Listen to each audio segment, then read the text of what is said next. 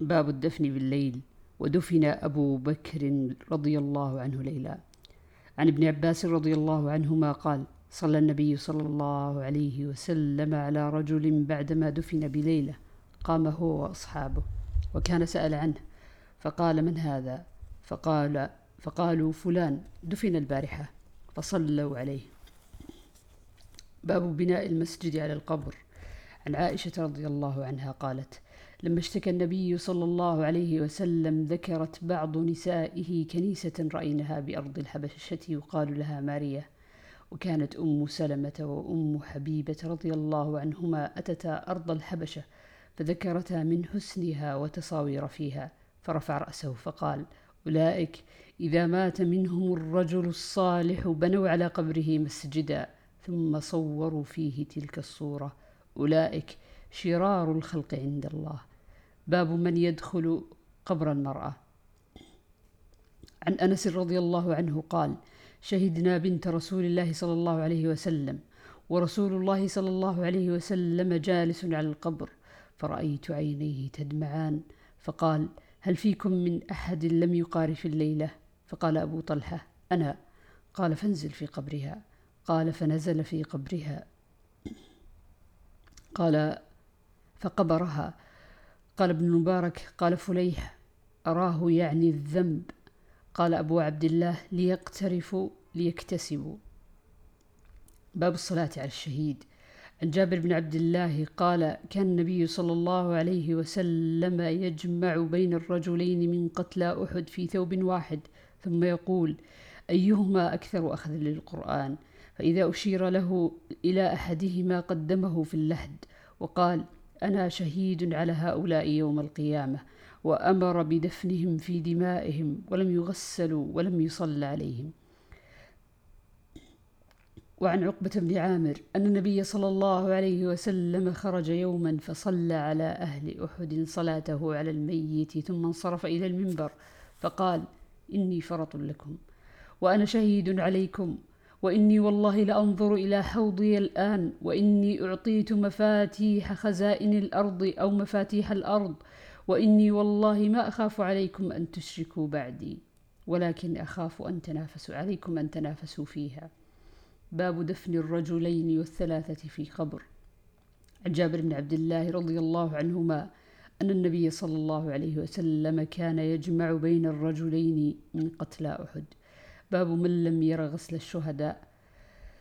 وعنه رضي الله عنه قال قال النبي صلى الله عليه وسلم ادفنوهم في دمائهم يعني يوم أحد ولم يغسلهم. باب من يقدم في اللحد.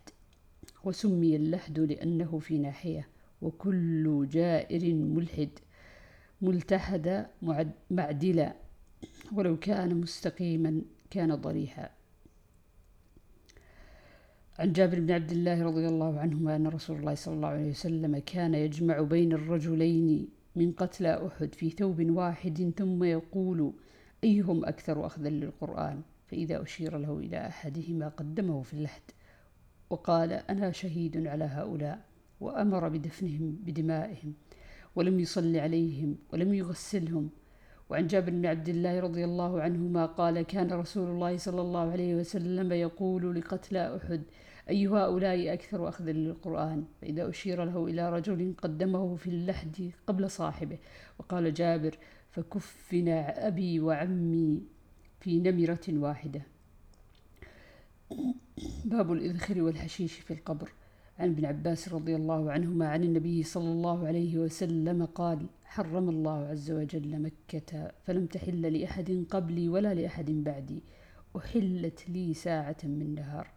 لا يختلى خلاها ولا يعضد شجرها ولا ينفر صيدها ولا تلتقط لقطتها إلا المعرف. فقال العباس رضي الله عنه إلا الإذخر لصاغتنا وقبورنا. فقال إلا الإذخر.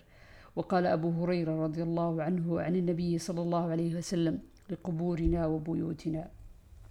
باب هل يخرج الميت من القبر واللحد هل يخرج الميت من القبر واللحد لعلة؟ عن جابر بن عبد الله رضي الله عنهما قال أتي أتى رسول الله أتى رسول الله صلى الله عليه وسلم عبد الله بن أبي بعدما أدخل حفرته. فأمر به فأخرج فوضعه على ركبتيه ونفث عليه من ريقه وألبسه قميصه فالله أعلم. وكان كسى عباسا قميصا. قال سفيان وقال أبو, أبو هارون وكان على رسول الله صلى الله عليه وسلم قميصان. فقال له ابن عبد الله يا رسول الله ألبس أبي قميصك الذي يلي جلدك. قال سفيان فيرون أن النبي صلى الله عليه وسلم ألبس عبد الله قميصه مكافأة لما صنع. وعن جابر رضي الله عنه قال لما حضر لما حضر أحد دعاني أبي من الليل. فقال ما أراني إلا مقتولا في أول من يقتل من أصحاب النبي صلى الله عليه وسلم. وإني لا أترك بعدي أعز علي منك غير نفس رسول الله صلى الله عليه وسلم. وإن علي دينا فاقضي واستوصي بأخواتك خيرا. فأصبحنا فكان أول قتيل ودفن معه آخر في قبر ثم لم تطب نفسي أن أتركه مع الآخر. استخرجته بعد ستة أشهر. فإذا, هي فإذا هو كيوم وضعت وضعته هنية غير أذنه. وعنه رضي الله عنه قال دفن مع أبي رجل فلم تطب نفسي حتى أخرجته فجعلته في قبر على حدة.